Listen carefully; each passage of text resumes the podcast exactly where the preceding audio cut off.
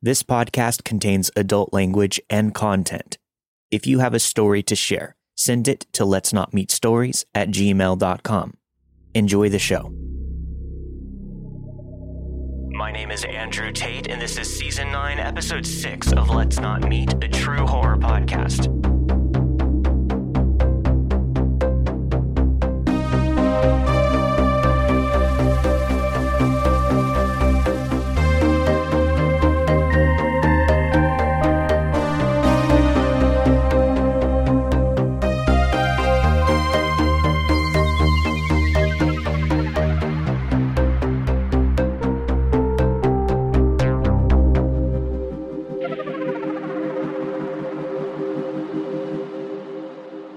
Was a kid that was born in the 80s and raised in the 90s.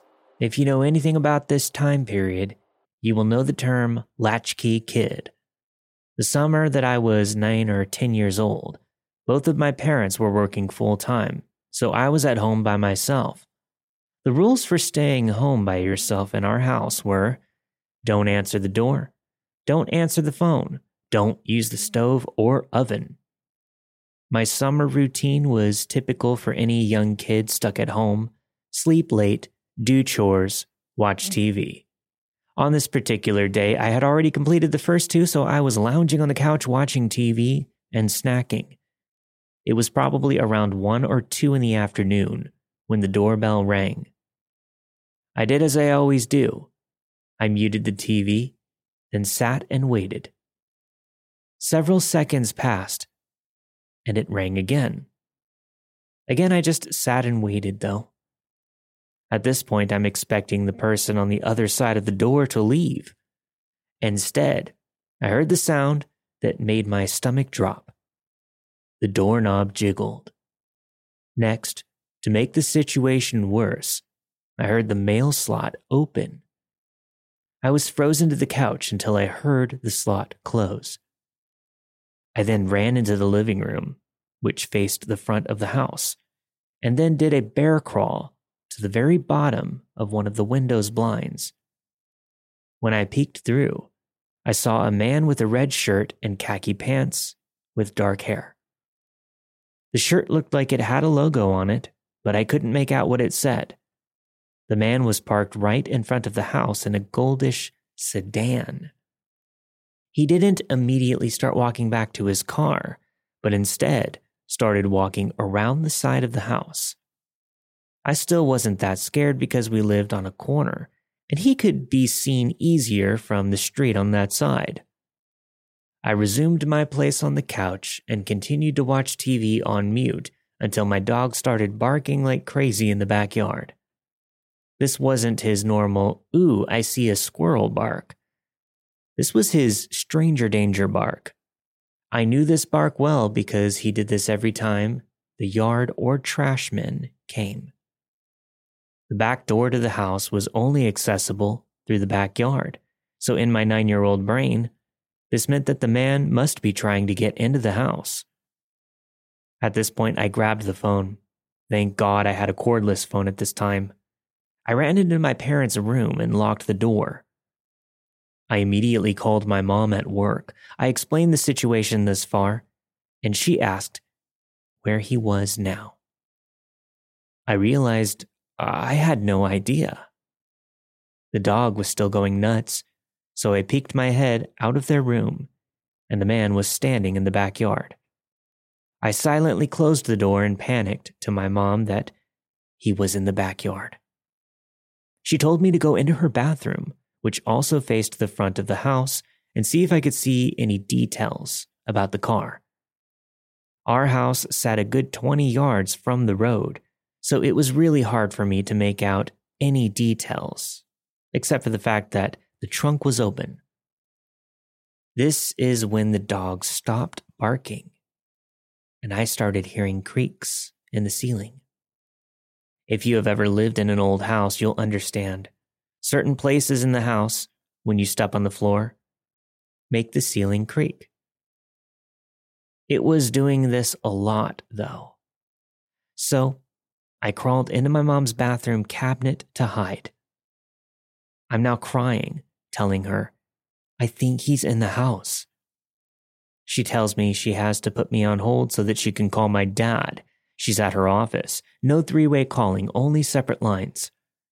I freak out and beg her not to put me on hold, but she says that she has to in order to call him.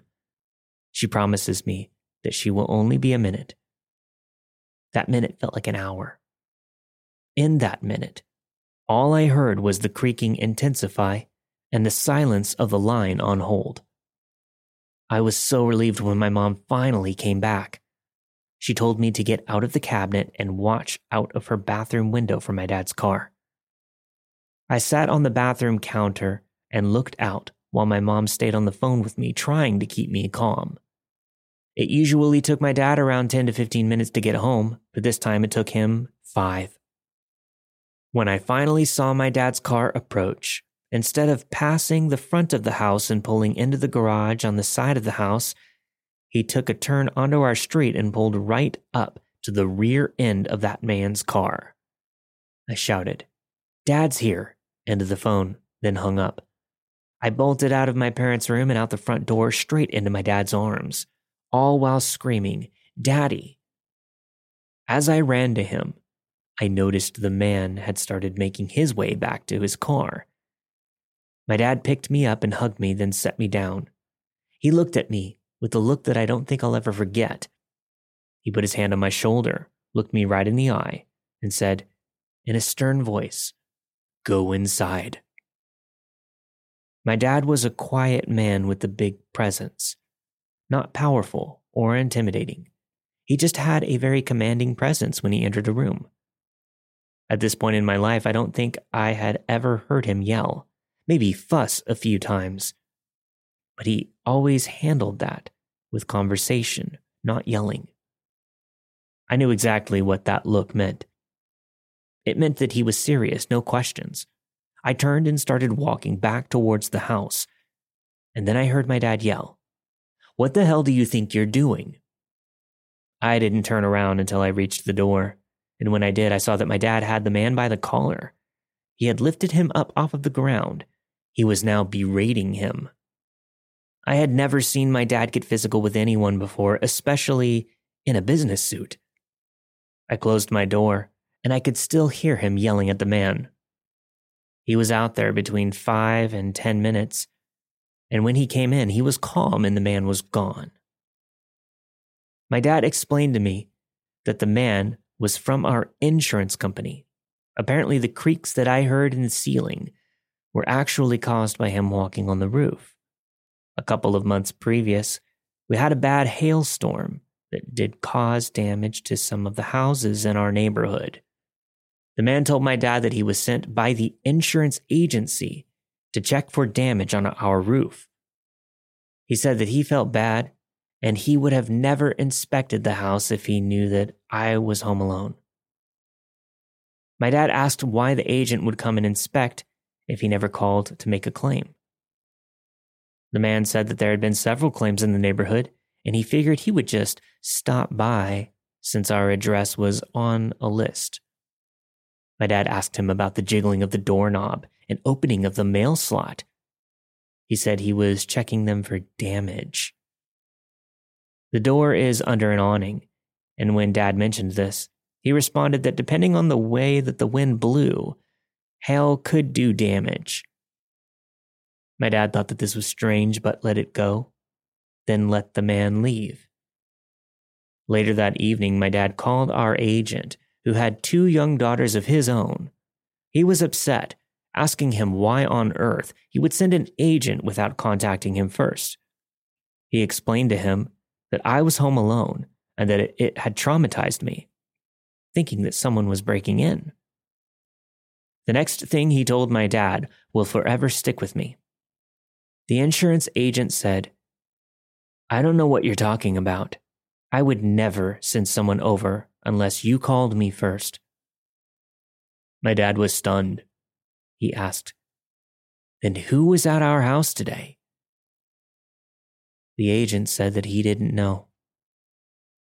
It's been 30 years and I still don't like being at home by myself. I have four dogs, one being a German Shepherd, that lives inside the house with my husband and I. It doesn't matter what time of day, especially since this incident happened in the middle of the day. I just don't like being alone. And I have so many questions. What was he doing? What did he want? Was he trying to break in and rob the place? Did he know that I was there alone, trying to abduct me? I don't know. But I promise to this day I will not answer the door if I'm home alone.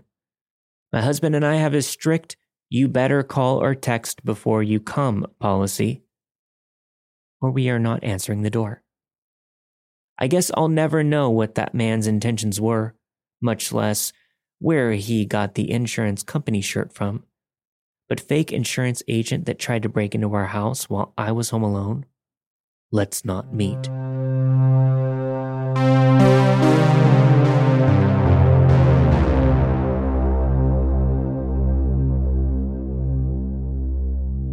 It was the beginning of summer in the Northwest, and I was driving in the countryside to take in the colorful shades of new life. Ocean blue sky, laced with feathery clouds stretched out wide, and vibrant trees reached towards the sky. The landscape laid out a blanket of multicolored flowers only the imagination could create. The colors were complemented by farmland grass that grew out in every direction Behind them was an unending backdrop of hills and forest. It was this drive that I'll never forget. I took drives like these to enjoy the scenery and take pictures. The sun was almost beginning to set, which meant it was almost golden hour, a time that granted me some of the most amazing shots. I rolled the windows down and let the cool air blow through both directions as I curved through the winding roads. The wind went whipping past me, carrying my worries along with it. I exhaled and breathed in the beauty of the land, admiring the animals, trees, and old painted barns that dotted the pastures. Eventually, I came upon a spot on a quiet road where a group of majestic trees waited to frame the falling sun. I eased my car into the gravel off the side of the two lane road with my windows still down, I took a couple of clicks of the captivating view. Satisfied, I stepped fully into my relaxation and reclined my seat, removing my sandals and placing my feet on the dash. Next, I took out a joint, sparked it up, inhaled the smoke and the scenery, then exhaled a sigh of relief out the window, allowing my stress to drift away.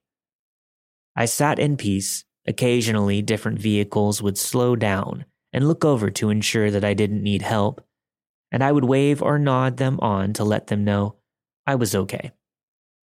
It was so quiet out there that I closed my eyes just to rest. I had just settled into complete peace when I heard another engine approaching.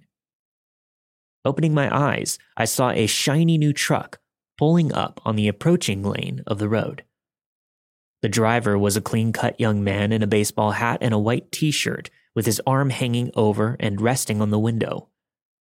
Something about him, though, made me uneasy. I smiled quickly and nodded to let him know that I was fine. He called out anyway. Are you good? I waved a peace sign at him and again nodded a yes. I felt relief when he finally said okay and his truck continued except that it didn't move on. He pulled in behind me, nearly hitting my bumper, revved the gas, and then shifted his truck into reverse. An eruption of gravel and dust ensued, pelting and pinging off the back of my window. I froze, eyes glued to my rear view. Then, just as quickly as he had started, he whipped his truck back onto the pavement and roared away, honking and yelling, laughing nonsense out the window at me as he rounded the corner, followed by the gigantic American flag whipping out in the wind as he sped off into the distance. I sat there for a moment, stunned that someone could do such a dirty thing to a random stranger with no explanation for why. Anger snapped me back into reality. Fear told me I needed to leave now. But before I could finish my thoughts and turn the key, the truck was back. The guy must have known the area because he had somehow circled back to me in what felt like seconds.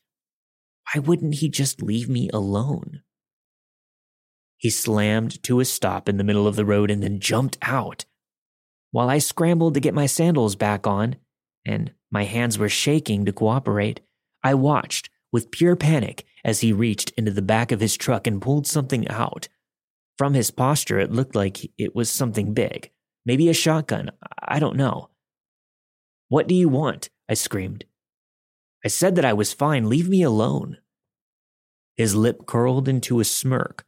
No, you didn't. You told me to fuck off, he said. He grasped the thing that he was hauling out of his truck, so large and cumbersome, it took all of his strength to balance it. I slammed my car into drive, my tires desperately trying to grab the pavement, but it was too late. He then hurled this thing into my windshield, directly in front of me. I raised my arms, bracing for the glass to shatter with the weight of whatever it was. Through covered eyes, I saw it coming. First, the eyeballs, then the huge horns piercing the glass. A decapitated, rotting bull's head smashed into my windshield. Spidery webs of broken lines spread from the holes that the horn had left in the glass as the rotting head rolled off and smacked onto the pavement with a thud as I sped away. I flipped from fearful to furious. I looked back and began screaming my attacker's license plate number at him repeatedly. I wanted him to know that I was going to try to get retribution, somehow. Simultaneously, he jumped back into his truck, laughing maniacally and shouting back that he didn't care. I pulled away as fast as I could in one direction.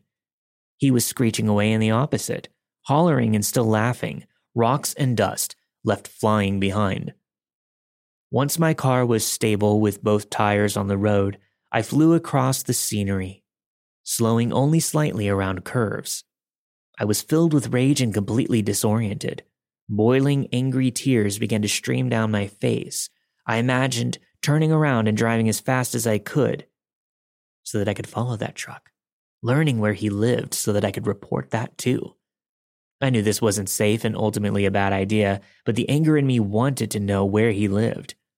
Then I thought, my dad. I knew my dad would take care of this. I pictured going back to that location, and I would wait as bait while my dad watched from a distance.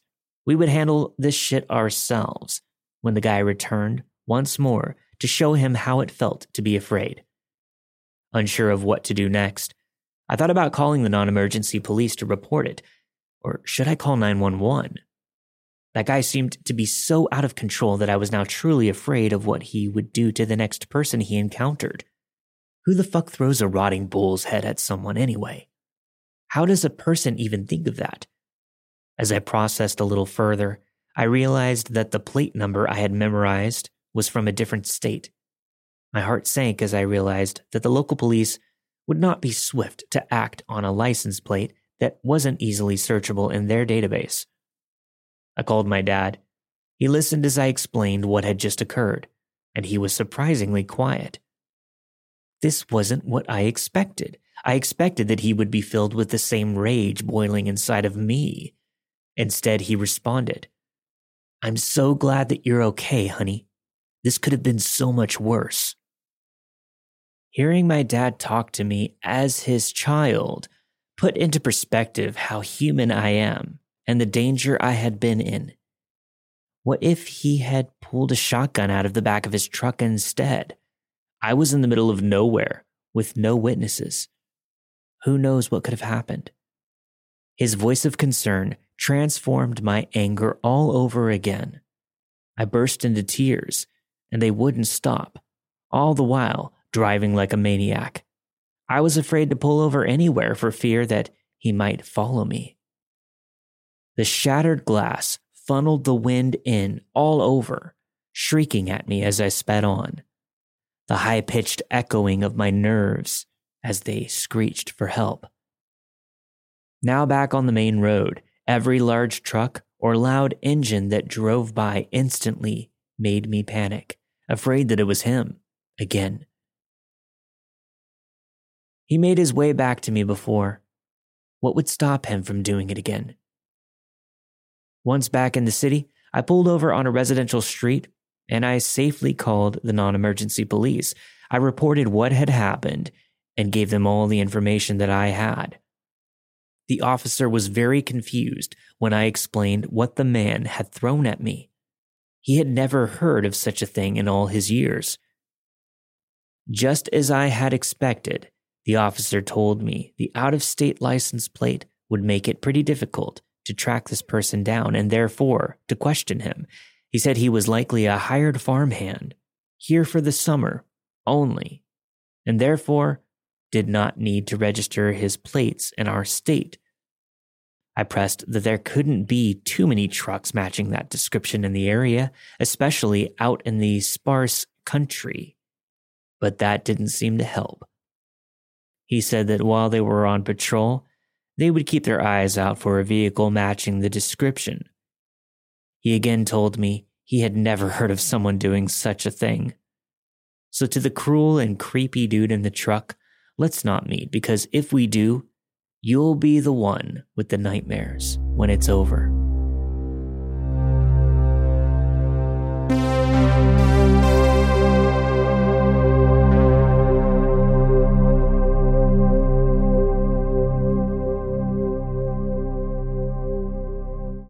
So I've been wanting to tell this story for a long time.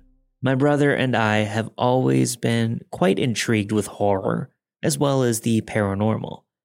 I had just gotten a new camera and wanted to go night exploring at haunted areas and graveyards to see if we could capture anything unexplainable. I'm a believer in ghosts, and both my brother and I have had some pretty crazy experiences, so we thought that it would be a lot of fun to go out and make a night of it. On this particular night, we realized it wasn't ghosts, but rather people that are the most horrifying. Luke and I were driving in his car, somewhere around 9 p.m., through the dark back roads of our smaller town in upstate South Carolina.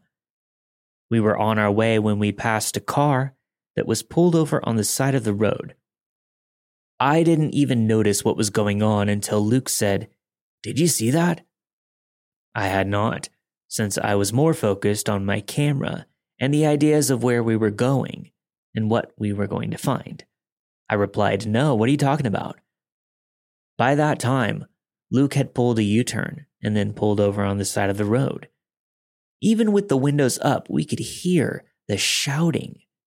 A man, probably in his 50s, was screaming and throwing his hands all around a woman, also in their 50s, cussing her out. He kicked her out of his car, sped off, and she was left there crying. Luke and I pulled up to the woman, let the windows down, and simply asked if she was okay or needed us to call anyone, seeing as her husband and ride just took off. She's in the dark, miles away from the nearest gas station or store. Before we even knew it, the woman had gotten into the back seat of our car. She didn't even ask, she just jumped in. She was now hyperventilating and begging us to drive her somewhere safe so that she could call her son. Luke and I absolutely did not like this idea. We've heard stories about hitchhikers gone wrong, and quite frankly, trusting anyone that you don't know nowadays is almost always a risk. But we decided that we would take her down the road at least two or three miles to a local gas station.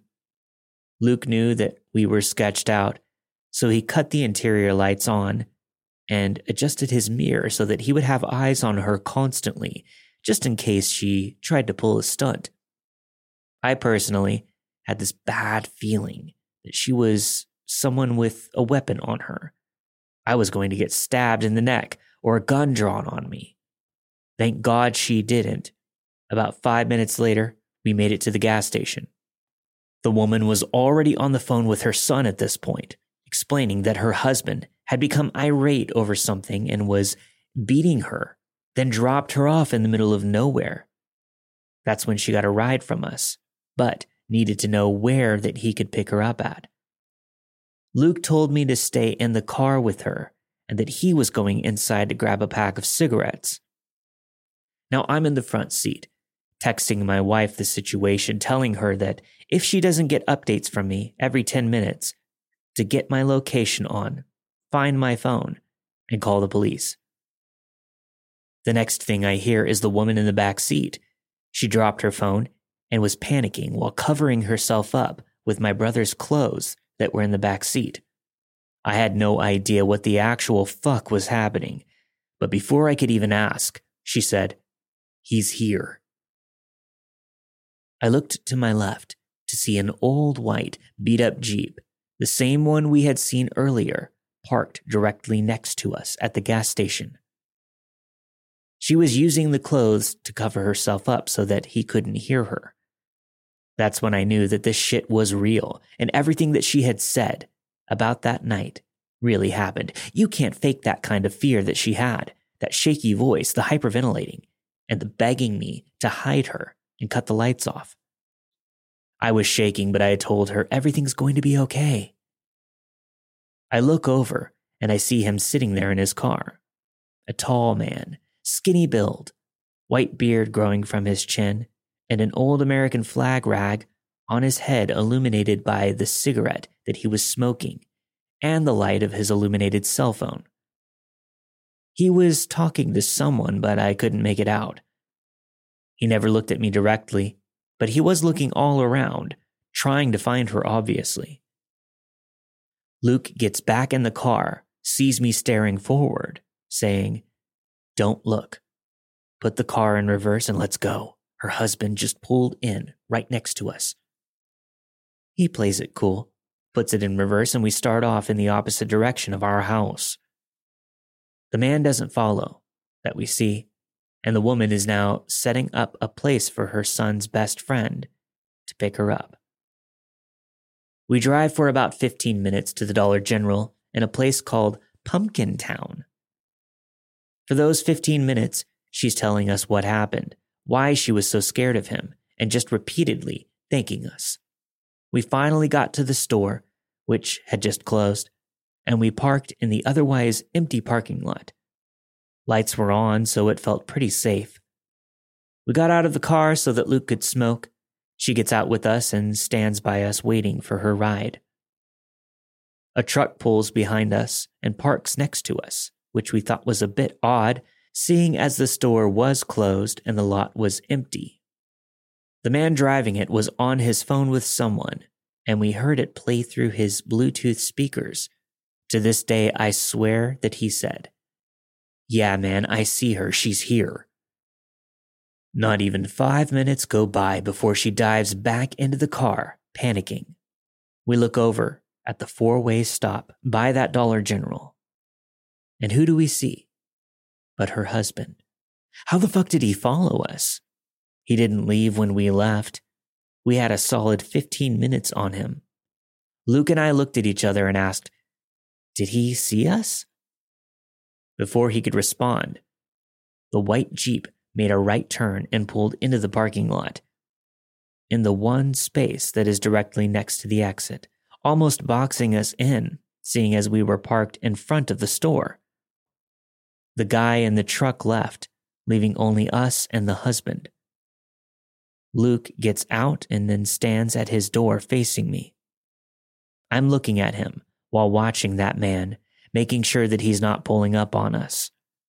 We tell the woman to stay in the car and call her son's friend now to see where he is.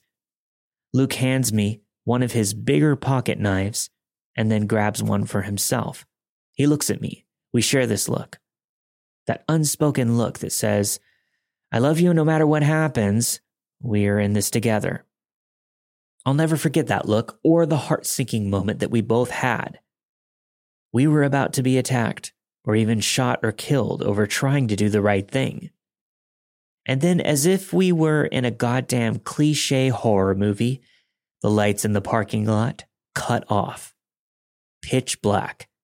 Now, the only lights are our headlights, the inside lights, and that man's cigarette flicking ash outside of his car. In that moment, I saw my brother's face go white same as mine. We were sure this was it. Luke, being the smart one, said, If you see anything, you get in the fucking car and we're leaving and calling the police. Then, in the middle of the slowest minute of my life, while I'm clenching my knife, thinking that I'm about to go down fighting alongside my brother, the lights come back on. I have no idea why. They were on a timer and clearly went off. So why did they come back on? It feels like somebody was looking out for us. That same minute, her ride shows up and the husband takes off. The relief on that woman's face is something that I'll never forget. She had been on flight mode for almost an hour, and finally, she could let her guard down, knowing that she was safe. Her son's friend gets out, hugs her, and then looks at both of us and shakes our hands, thanking us over and over, explaining how bad it's been. She hugs us and tells us something that I'll never forget. She said that we were her guardian angels. She didn't know what could have happened to her if not for us, and then thanked us. To this day, even writing this now three years later, that moment gives me peace. The only thing I wish I knew is how she is now. Did she make it away from that man? I can only hope that she did and that she's living a happier life, a safer life. To our passenger that night, for some reason, if you're hearing this, I hope you're okay and I hope you're alive, safe and happier. To my brother Luke, I love you and I'm so thankful that we made it out of there okay. And to you, the wife beating piece of shit, let's not meet again.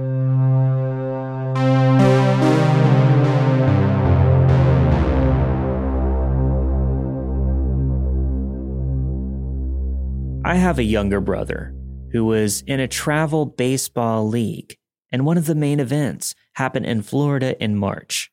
Now, my birthday is March 18th, and when I was turning 16, my parents decided that I was old enough to take care of myself for a few days while they went to Florida. The whole house to myself for my birthday? I was ecstatic. Now, for context, we lived in an incredibly tight knit neighborhood. This was back in the day where you knew all your neighbors' names, and they were almost always invited to our family's parties and vice versa. So my parents warned me that every single one of our neighbors was going to be keeping an eye on the house and would check in on me from time to time to make sure that I wasn't having any wild parties. I don't care at all. I was just happy to be trusted alone. The day after they left, I began getting the house ready for my sneaky party when I had this weird feeling that I was being watched. It was the middle of the day, so I wasn't too concerned, but I decided to look out the living room window anyways. I noticed my friend's dad. We'll call him John. He was walking on the sidewalk, but he was walking erratically. I saw that he was shouting and that he was holding something. For more context, I was very close with John's daughter, and my brother was very close with his son. We frequently had sleepovers. Our families would go camping together, etc. I couldn't and still can't put my finger on it, but John has always made me uncomfortable. Years later, my brother and I would discuss this, and I found that John made him uncomfortable as well. He was always nice and never made any threats or anything, but it was his overall vibe. Something was always off. My eyes focused on John and I realized that he was holding a shotgun, a sawed off shotgun. I was frozen. I could not move until I saw him round the corner. I immediately grabbed my phone and called my parents to tell them what was going on. My mom answered and told me that I had to be seeing things because John would never do that. We both waited for him to come back, but he didn't. So I told her, You're probably right. I then hung up.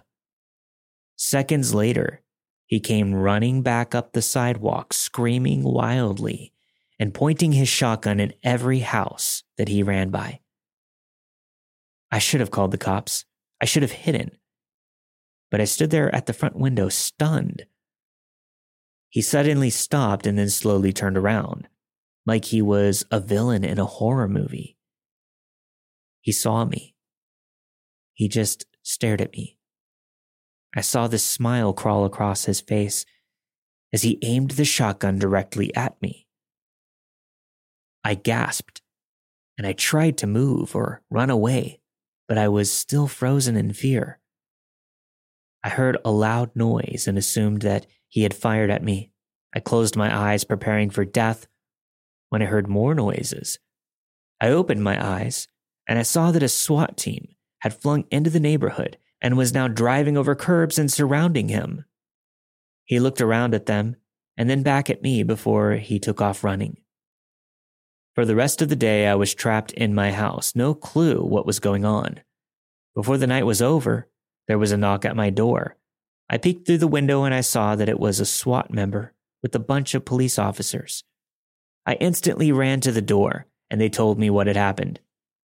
John had missed a couple of mortgage payments and had mixed booze and heroin, then flew off the rails. He was holding his family hostage in the garage and was looking to take the blame out on someone else, anyone who crossed his path. They had him locked up. His family was somewhere safe. They said that they were going to be letting the neighbors know what had happened, but they wanted to let me know in particular that they were going to have police guarding my house for the rest of the night. When I asked why, they simply said, He knew that your parents were out of town. So, John, my old neighbor, I really, really hope that we never meet again.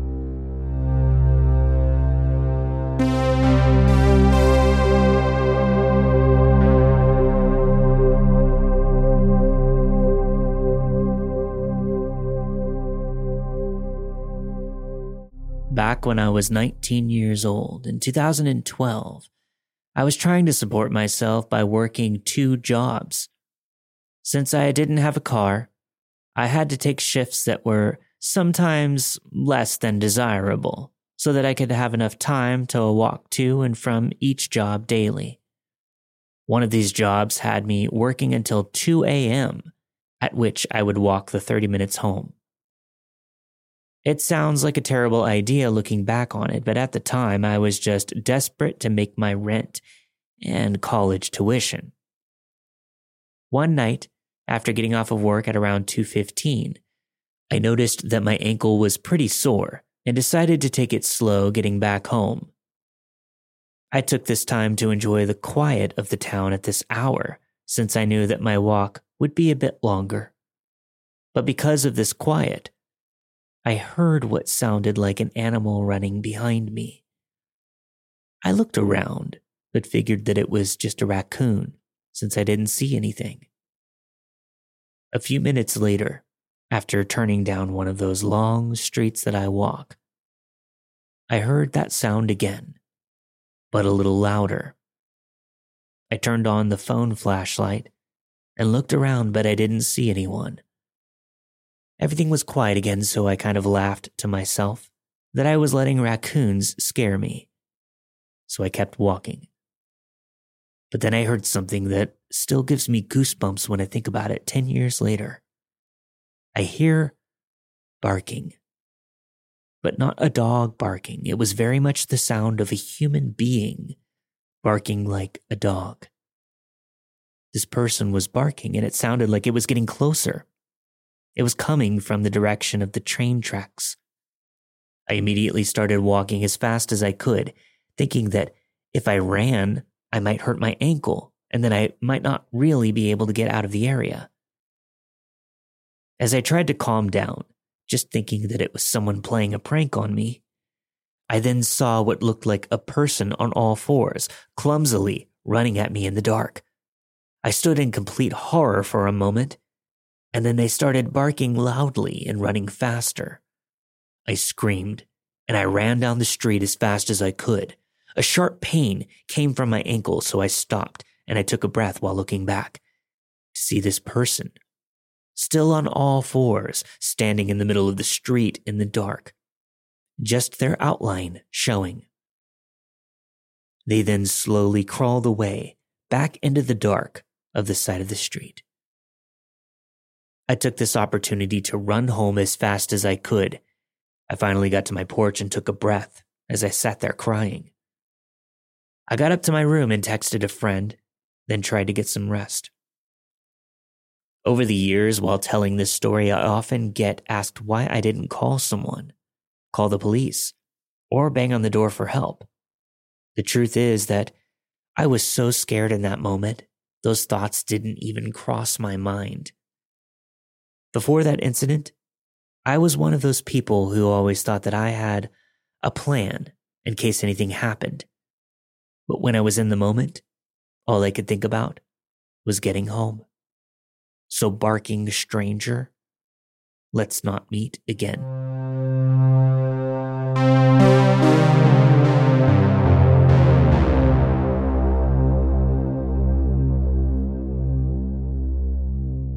It was a typical day in central Wisconsin. I had finally been given the privilege of staying home alone a year or so before.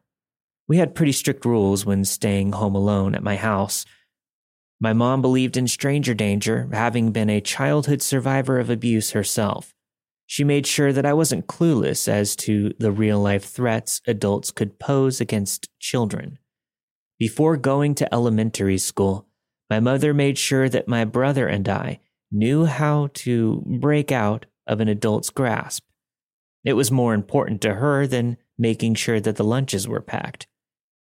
At 13, I was a responsible nerd shy, and curious by nature, though not always suspicious. The following event became my first real lesson in learning to trust my gut. I had returned from school shortly before a knock at the door startled me out of whatever book I had been reading. I wasn't expecting anyone, and my mother and older brother were not home. I went to the front door and promptly decided not to follow any of my mother's rules. I don't even know why I answered the door at all. Looking back some 20 years since, I can only assume I must have thought that nothing bad could happen to me at that time. Naive, I know. I opened the door and saw a man, around 28 years old, wearing a baseball cap and a sweatshirt. I didn't recognize him. He was a scruffy faced guy with tired looking, red lined eyes that looked down at me with a silent, angry possessiveness that I still haven't forgotten. I immediately regretted opening that door. He hadn't even spoken a word, and my stomach turned to stone. I suddenly felt like I was in danger. I knew it. I can't explain why I felt like this, only that my intuition was telling me something my experience couldn't possibly have known. Hey, he said, are your parents home?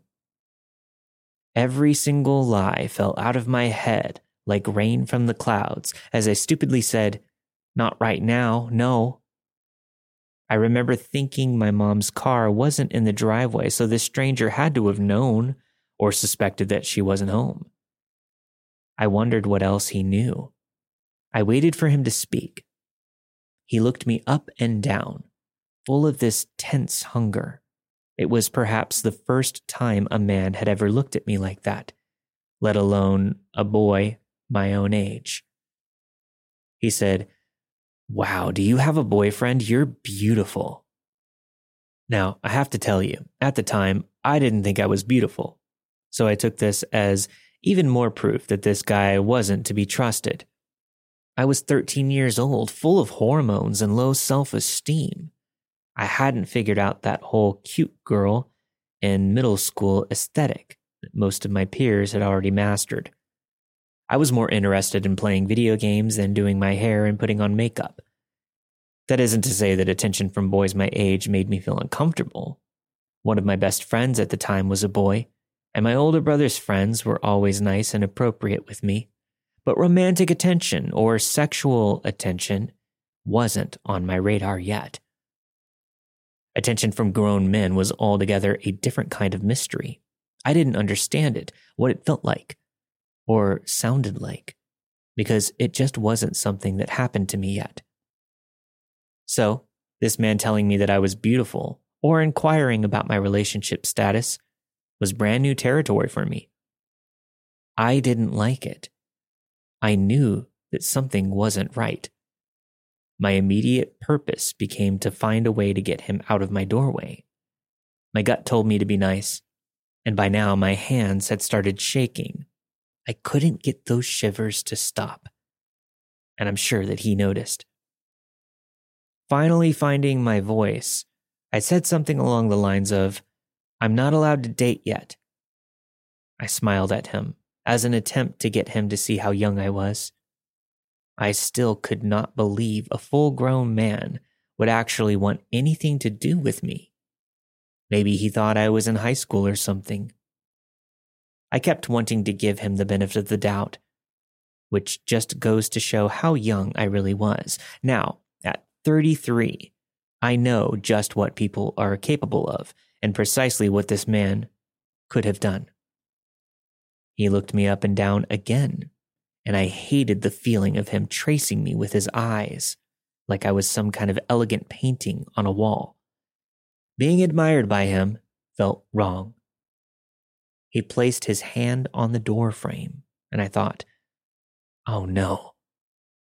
I wanted nothing more than to close the door in his face, but now, with his hand there, I wouldn't be able to. I thought about closing the door on his hand anyway, that maybe it could hurt him. But there was no way I was strong enough, and maybe I was just too nice to hurt him. In a situation like this, when your whole body is telling you that you're in danger, being nice isn't always going to be helpful. But most girls are taught to be nice to adults, especially adult men. I feared that if I needed to be mean or fight, I wouldn't have the guts to do it. So while I worked up the courage to fight this man, I decided to try and keep the conversation going. Can I help you with anything? Why are you here? I asked as sweetly as I could. He gave me some bullshit response about being there to do the lawn. I'm not sure what was said. I'm sure that whatever he said was a lie. My gut told me not to believe a word that he said. By now, my whole body was shaking. He never mentioned it, even though I knew that he could see it, and he knew that I was afraid. And I was, but I was also angry at him. That's when I decided that I was not going down without a fight. I was resolved to defend myself. And this, my friends, is why my cat decided to intervene on my behalf. My cat Katie and I had grown up together. She was always trying to get out of the house, so whenever the door was opened, she was never far behind. I had totally forgotten about her proclivity for outdoor exploration during my sheer panic at having some stranger at my door. I was trying so hard to seem at ease and cool. All of my energy was going to acting nice and clueless. In these short minutes, since this stranger had come to my door, my gut had become my new best friend. Be nice and wait for now, it told me. Suddenly, Katie approaching the scene gave me a fantastic idea. If I let her slip out, I'd have a great excuse to either leave or make him leave. It wasn't as clear a plan as X marks the spot, but I knew that it was an opportunity. Ah, man, I said, my cat is trying to sneak past you. Would you be able to help me grab her? If I could make him an accomplice, maybe a kinship would be formed, and this stranger wouldn't want to hurt me. Or at the very least, he'd move his hand from the door and I could close it. The latter seemed more likely to me. He mumbled something, then reached down to grab her.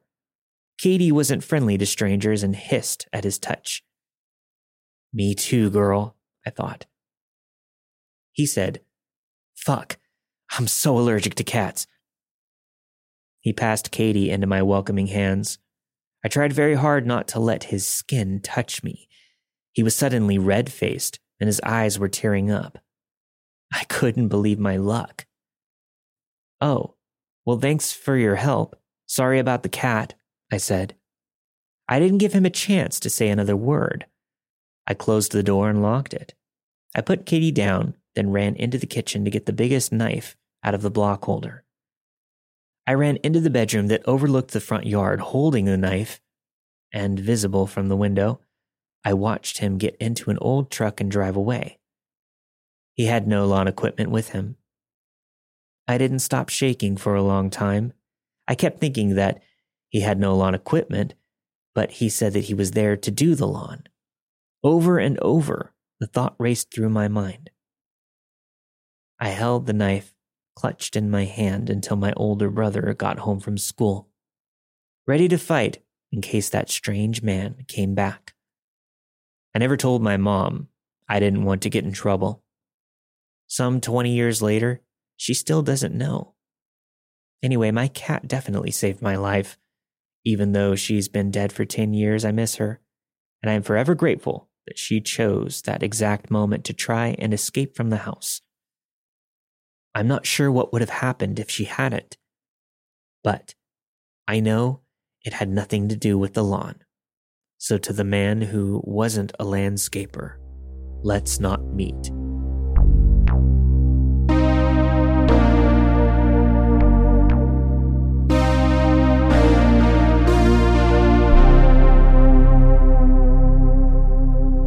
Thanks everyone for listening to this week's episode of Let's Not Meet, a true horror podcast. Don't forget to stick around after the music if you're a patron for your ad free extended version of this week's episode.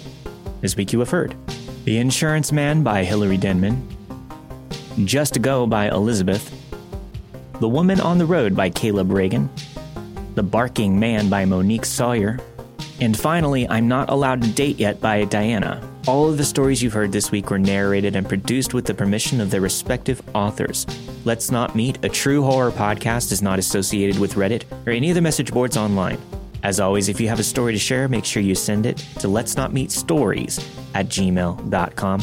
Don't forget to check out the new episodes of my other podcasts, Odd Trails, my true paranormal podcast, and the Old Time Radiocast. We missed an episode last week because I was in the middle of moving, but I'll make sure I get that Old Time Radiocast out to you today to make up for it. I'm really excited about this one.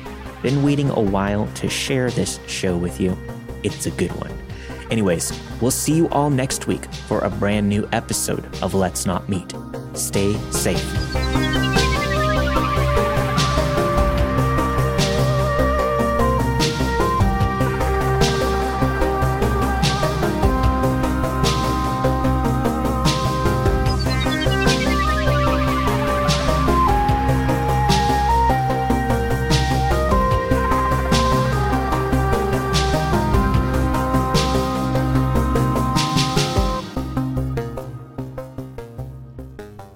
Graduate student at a research university studying cancer biology.